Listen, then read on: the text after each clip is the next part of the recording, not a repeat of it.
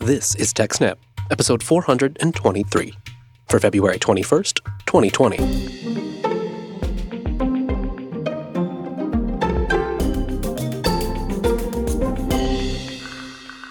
Hello and welcome to TechSnap, Jupiter Broadcasting Systems, Network, and Administration Podcast.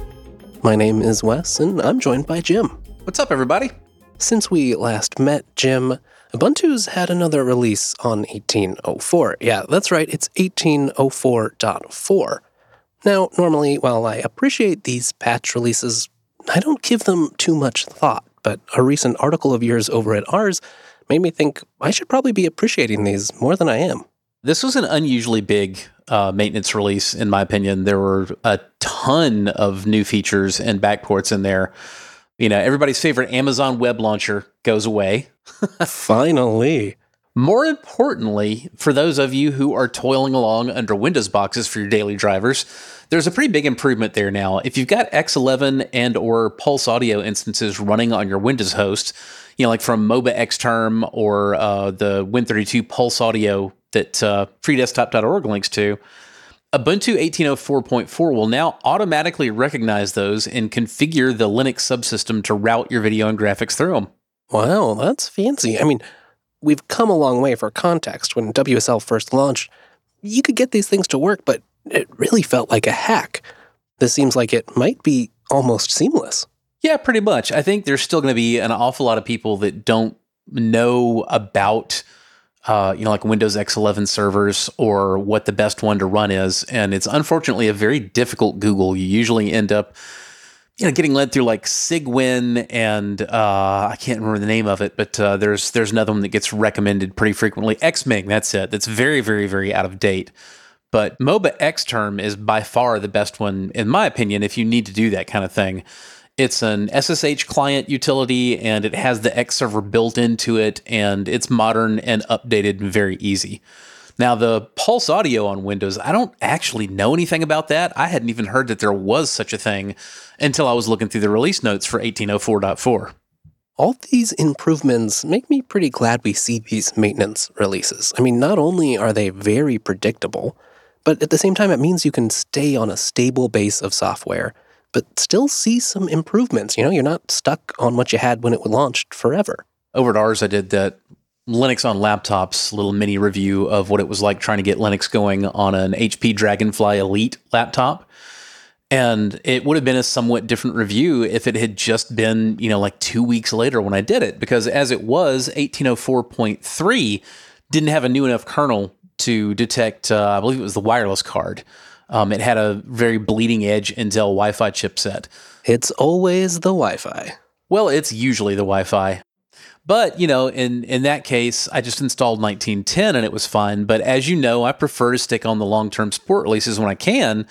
And now with eighteen oh four point four, that's another change is that, you know, yeah, I would have been able to do that just fine. Just uh, enable the hardware enablement kernel and everything would work flawlessly.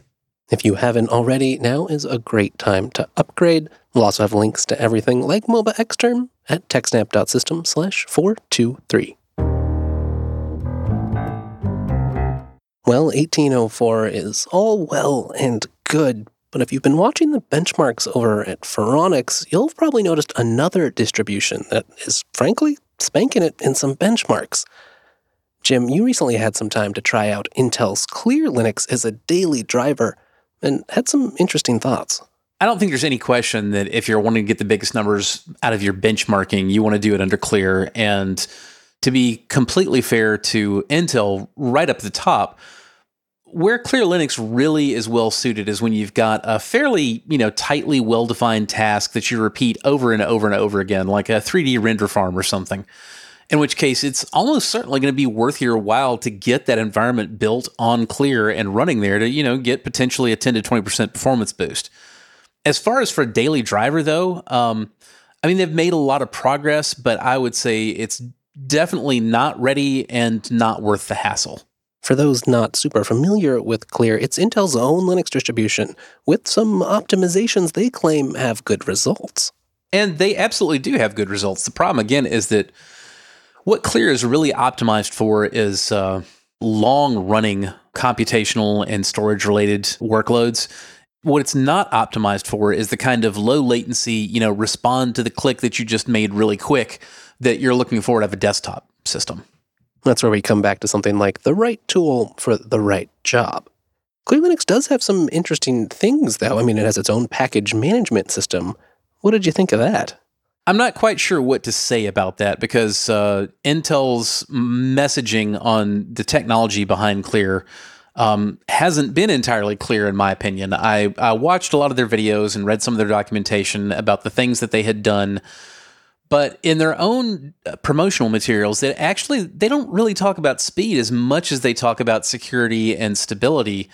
And uh, honestly, it just it sounded like they were describing Debian. So I didn't really get a lot of value out of that material. And I was left to just kind of try to draw my own conclusions about it. So I'm not sure if they needed their own package manager or not to achieve their goals, or if it was literally just a case of not invented here syndrome. Clear's package manager is something called Swupd, uh, software update daemon, I would presume, and it works. But you know, it it's just it's warty. The arguments are very odd on it. Rather than doing a Swupd install or a Swupd add to install a new package, instead you have to do Swupd bundle dash add. And when you want to look for info on a package, it's Swupd bundle dash info.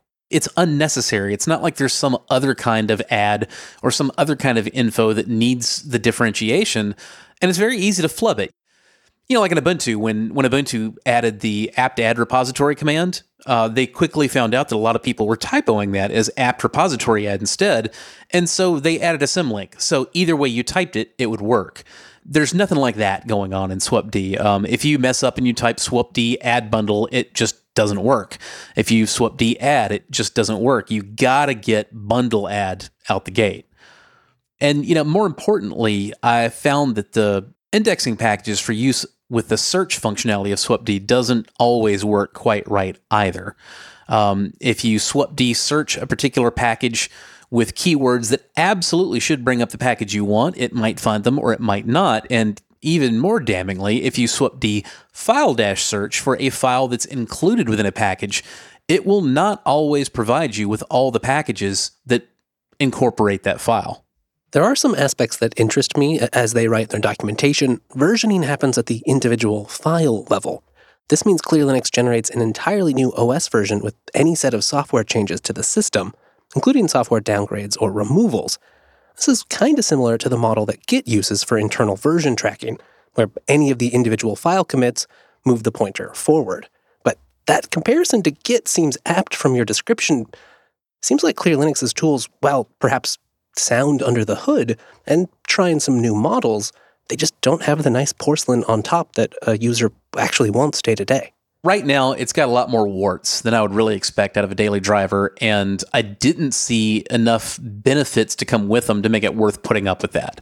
Most of us who are big-time open source enthusiasts and have been for a long time, you know, clearly we're willing to put up with a certain amount of warts compared to the most polished, consumer-friendly, you know, yada, yada, yada, but we are because we expect to get real benefits out of that. And again, if you're building a render farm or some other setup that, you know, it's got a very, very tightly controlled workload that's very repetitive and does the same thing over and over again, it's probably worth your while to look into building that on Clear. But if you've got to do a much wider, more general purpose uh, desktop, or even in my opinion, server, it's, you're probably rapidly going to spend more time dealing with warts than you're getting back out of the optimization. Okay, well, server use cases are, you know, definitely something we might consider with Clear Linux. I assume that means you tried installing Z F S. Well, of course I tried installing Z F S.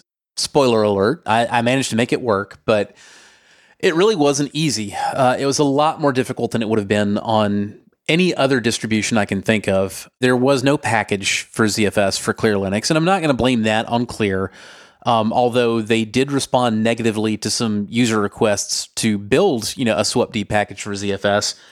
Whatever, they didn't, they didn't want to deal with the license. I get it. Um, I'm not going to hammer them for that. But building the source on Clear was difficult. Not just the regular amount of difficult that building from source can always be, right? I mean, at least when you're on Ubuntu or Fedora, there's some packages you have to install first. That's done. They probably already figured that out for you, and you run, make, and configure, and build the modules. I assume that was a little more difficult in Clear. It was considerably more difficult. Um, you know, the building the source tarball for Z F S is just like it would be for about anything else. You know, you download the tarball, you extract it, you change into the directory, you do a dot slash configure, and then you do a make install. And, you know, if it's a good day, then that's it. You're done, right? Yes, the make gods are smiling on you. Yeah, yeah, yeah. But uh, one of the things that will frequently happen if you're trying to do this with Z F S particularly is if you haven't installed a particular dev package um, on Fedora, I want to say that's uh, uid-devel, and on Ubuntu, it, it's, I think, libuid-dev.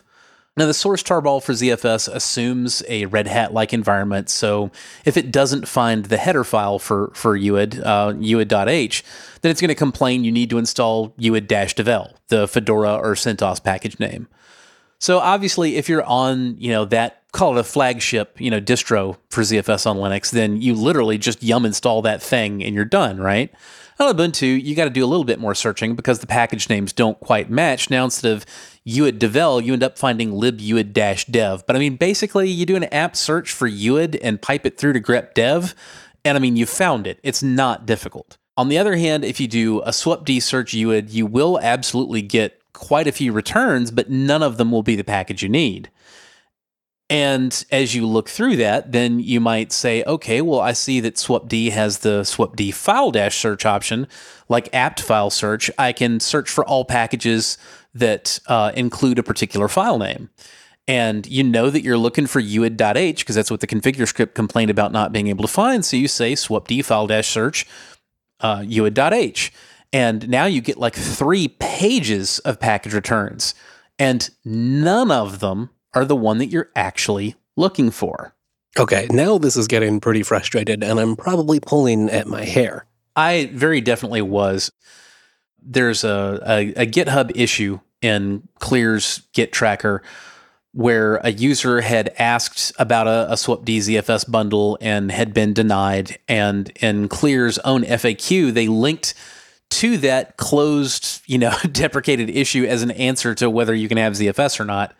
And so, uh, you know, I'm kind of looking through these these prior users' travails, and uh, they they talk about some not entirely documented steps you have to go through to enable out-of-tree signing, and I bash my way through that, and I get uh, a couple other packages installed, and I switch from the native kernel to the long-term support kernel, which was a journey, and that also involved some bugginess in Clear. Not all the arguments, the the very... basic arguments for Clear's boot manager, they don't all work. Um, so that wasn't fun, but I eventually got through all that crap, but now I'm stuck with the uid.h thing. And um, the users who had built Z F S before no longer remembered what they'd done because they'd long since moved away from Clear. Right, you get it working and then don't document it, and who knows? Then I opened up a new issue on the Z F S on Linux project, and I chatted a little bit with Brian Balendorf, and he was like, you know, I, I don't know. I've never tried to get this working on Clear, and I don't know anything about it. And we kind of chatted about, you know, what I had tried, and I said, well, you know, can you tell me where the configure script is looking for uid.h? Maybe I can monkey patch it because I've got that file on the system. It's just obviously not where the configure script is looking for it. And he's like, no, no, no, no. There's several different kinds of uid.h, and the one that you found is one for a kernel interface, not for, you know, this this libuid package that we're looking for a header for. And uh, he mentioned something about the uh, a libc sixty-four. I was like, oh, well, that gives me something else I can try. So I start looking for a libc sixty-four package and get nowhere on that either. But one of the other things that he had said, literally when he's just trying to explain to me why the uid.h that I found on the system wasn't the one that I needed, he mentioned that, you know, what you're actually looking for here is the header associated with libuid.so.1. And then I was like, oh, wait a minute. Okay, so what happens if I do a Swupd file search for libuid.so.1 for, you know, the actual shared object that we're looking for the header file that interfaces to it? Now I come up with hits. Now I've got libuid.so.1 is provided both by O S Core, which is installed, and by O S Core Dev, which is not. And of course, usually when you tack dev onto the end of a package name, that means now you get your header files. And sure enough, when I do a, a Swupd bundle add os-core-dev. It downloads about a gig worth of crap and installs it, and now my .configure runs flawlessly. Well, that is quite a journey, and if you didn't understand all the details of what Jim just described, maybe Clear Linux isn't quite ready for you. I am curious, though, Jim, was there anything that surprised you that you enjoyed about Clear? Uh, I mean, I enjoy how incredibly bleeding edge the native kernel is, even though that probably wouldn't have worked with Z F S. Um, and I don't know, it might have. The OpenZFS project says that it only supports kernels up to five point four, but I don't know if they literally just haven't updated that, you know, to look at five point five yet. It might have built flawlessly. I don't know. I didn't really try. I've got some disappointing news there. As of uh, this week, five point five is not quite ready yet. There's another G P L symbol workaround that's needed. Great. Yes, I use Arch, and this is why I know. By the way, Wes uses Arch. That's right. I also appreciate that, you know, most of the packages are very new in there. So I don't know. I, you know, I would absolutely consider Clear Linux O S for a software build farm or a graphics render farm or, you know, a cluster of machines that are running saturated all the time where you'll really see a big benefit out of ten to fifteen percent performance improvement. And it doesn't much matter what living in it from day to day is like because it's just doing the job that you set it to do. I think it's very well suited for that. Uh, for a, a desktop daily driver, there's honestly not anything there that would make me say, yeah, I want to do that. With that said, you know, I do want to make clear also that when I say there's There's nothing there that would make me want to use it for a daily driver. Uh, you should absolutely append the words right now to that. Uh, you know, this is still a very actively developed distribution. And for all I know, in you know, a year, maybe six months from now, maybe the Intel engineers will focus really hard on the desktop and just the general usage experience. And it could turn into an amazing distro. But right now, nah.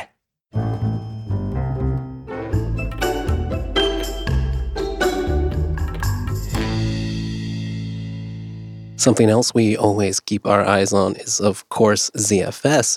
Sounds like there's an interesting proposed improvement that might be coming to our favorite file system sometime soon. Yeah, this is one that I've been hoping for for years now. Um, it really, really surprised me when I found out that wasn't a thing to begin with. Uh, for those of you who are familiar with L two A R C, it's a special type of V DEV that is frequently thought of as an S S D read cache, uh, most typically going to be used for a pool full of Rust disks. So the idea is, you know, you can have the best of both worlds with slow but uh, great honking big and cheap Rust disks and small and super fast but, you know, somewhat expensive solid-state disks.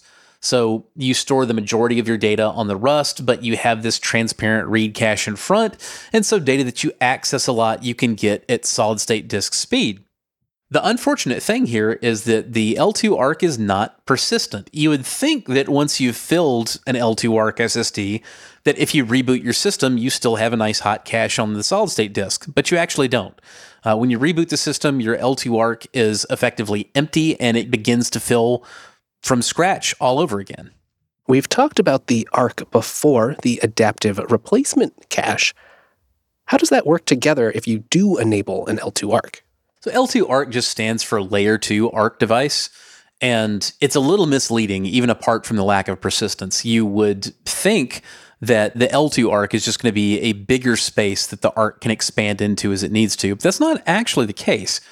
The A R C is, of course, in memory, like any other file system cache would be, and uh, you know, if you're not immediately familiar, the big difference between the A R C and a more typical file system cache is, I like to say you can think of it as a weighted cache. The more frequently you access any given block, the heavier it gets and the harder to displace out of memory it becomes. As you do actually come up with more blocks to cache than you have A R C available to fit them in, if you have a Layer two A R C device, then when they get evicted from the A R C, they'll actually get stored in the L two A R C. And now if a block has been evicted from A R C, but it's available on L two A R C, you can read it from there, and you still don't have to go down to the metal on your main storage. Right, you just hit that fast S S D, and you don't have to wait for the main array to actually go fetch that data. But with that said, L two A R C is not actually A R C at all. It's a ring buffer.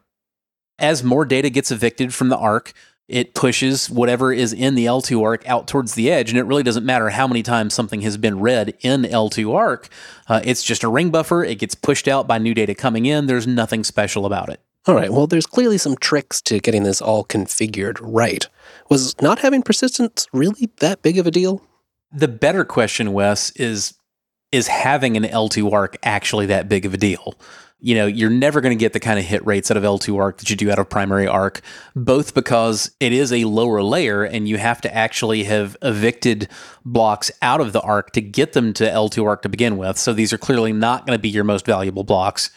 Then you add on top of that the fact that because of the nature of the L two ARC, because it's not in RAM, it is on actual storage, whether it's, you know, a solid state disk or not, it becomes a lot more expensive to constantly reorganize that. And so it is just a ring buffer, not another ARC.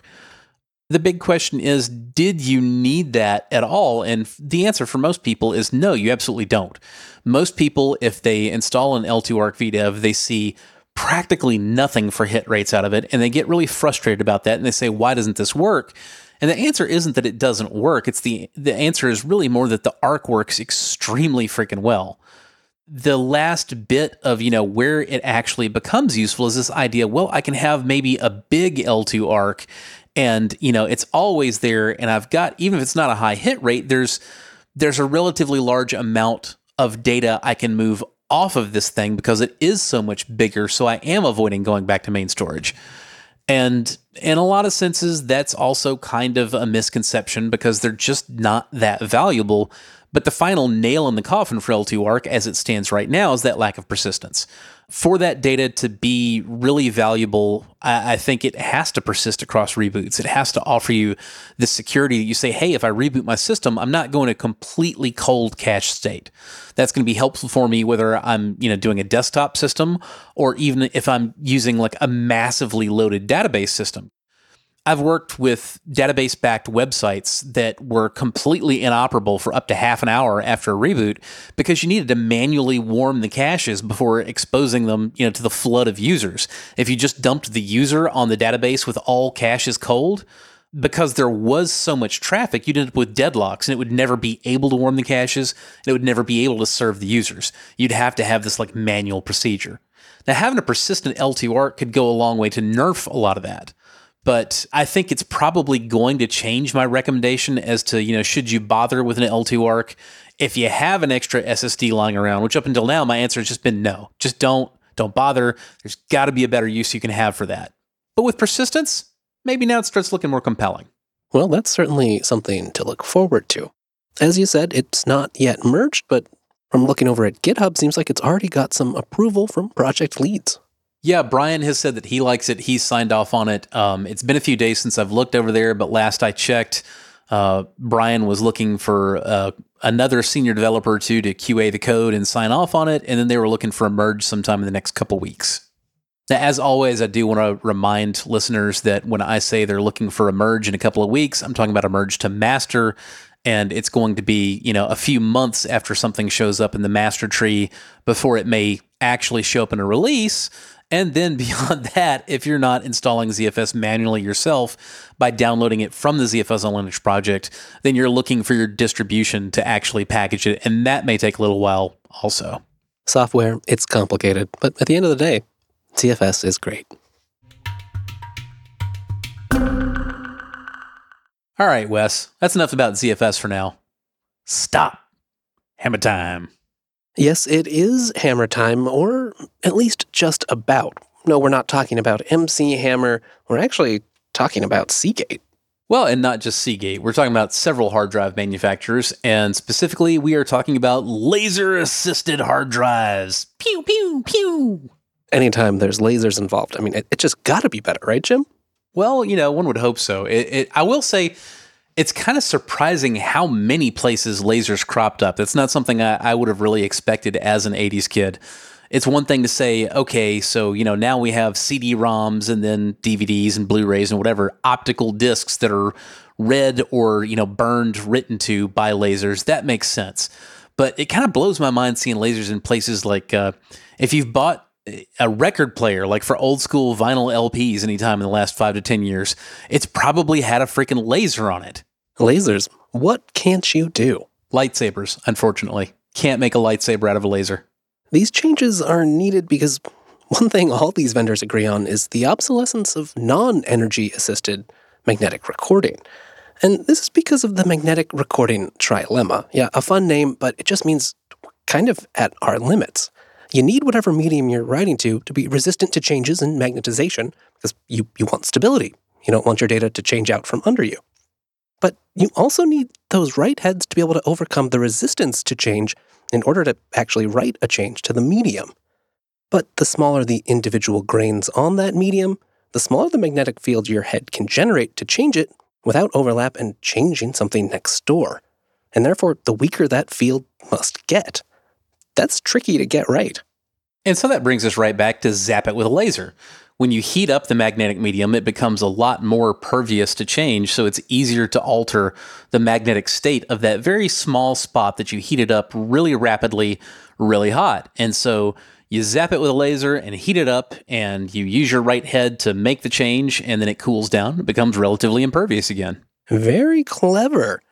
Now, Seagate in particular has been talking about these for a long time, but they're actually trialing sixteen terabyte versions right now with some select customers, and they claim they're plug-and-play replacements for traditional drives. You seem a little skeptical about that, though, Jim.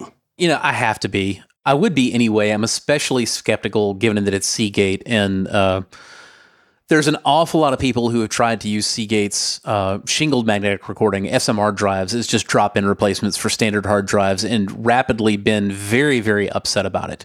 Uh, shingled magnetic recording drives are extremely slow to write, and so they usually feature a non-shingled write area of the disk that's used as a write buffer for incoming writes. And then, you know, kind of behind the scenes, it can sort of stream these out to the main shingled area of the drive. But if you overflow that write buffer, things get down to, like, I won't say dial-up speeds writing to the disks, but I will say, like, fractional T one, if you remember back in, you know, those evil days in the late nineties. Try to forget.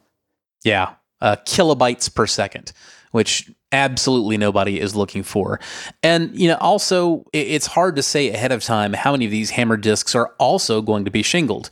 Uh, we know that a lot of the larger design plans do involve both shingled magnetic recording and, you know, heat-assisted magnetic recording. And so you would expect that pretty much to devolve to the worst case out of those technologies. But at the same time, not every HAMR disk has to be S M R. I feel like there's probably going to be a middle ground where, you know, you'll have disks that are somewhere in the, like, say ten to fifteen terabyte range, you know, over the next year or two that will be HAMR, but not S M R. And those hopefully really will be drop-in replacements, but we won't know for sure until we actually get a few on hand and test them. Well, if lasers weren't enough, Western Digital has been working on some technology, this one called MAMR, Microwave-Assisted Magnetic Recording. From the end user's perspective, it's basically the same crap. You're still just heating up a small portion of the drive in order to make it writable and then letting it cool to become unwritable again. Uh, it's just using microwaves instead of lasers, and uh, Western Digital has been really hot and heavy on the MAMR technology for a while. They have patents on both MAMR and HAMR, but they've been leaning towards the, the MAMR stuff. The only thing we know for sure is it looks like basically everybody at this point agrees you're going to have to get your hard drive hot to write it. Personally, I'm really hoping for BAMR, blowtorch-assisted magnetic recording. It's a cruder approach, but boy, those densities are great. Looks good in the case with the uh, big clear vinyl window. Well, that hopeful look at the future of storage technology brings us to the end of this episode of TechSnap. But don't worry, there's a whole lot more over at TechSnap dot systems. There you'll find our entire back catalog, show notes for this and every other episode, and easy ways to get in touch. If you'd like more Jupiter Broadcasting content, just head on over to jupiter broadcasting dot com. And if you haven't already, check out Linux Headlines. All the Linux, open source, and cloud news you need in three minutes or less. If you'd like more Jim, well, he's writing over at Ars Technica, and he's also on Twitter. Jim, you're at J R S S net. I'm there too. I'm at Westpain. Thank you so much for joining us. We'll see you in a couple of weeks, everybody.